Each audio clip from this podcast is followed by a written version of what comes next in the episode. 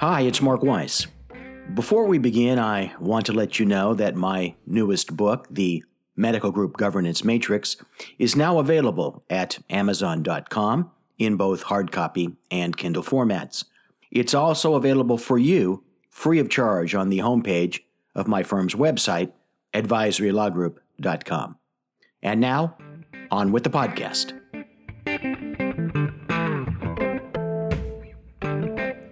If you were going to sell your house, you'd probably make sure that it's put into decent or even prime shape before listing it, right?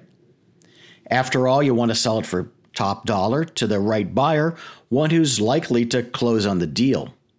Yet many medical group leaders and shareholders don't understand that this concept directly transfers over to the potential sale of their medical group as well.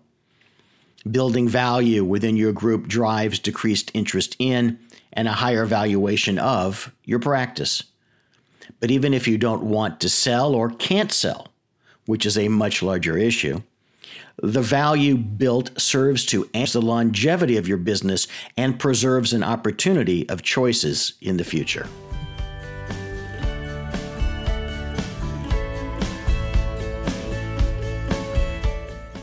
One more thing before you go.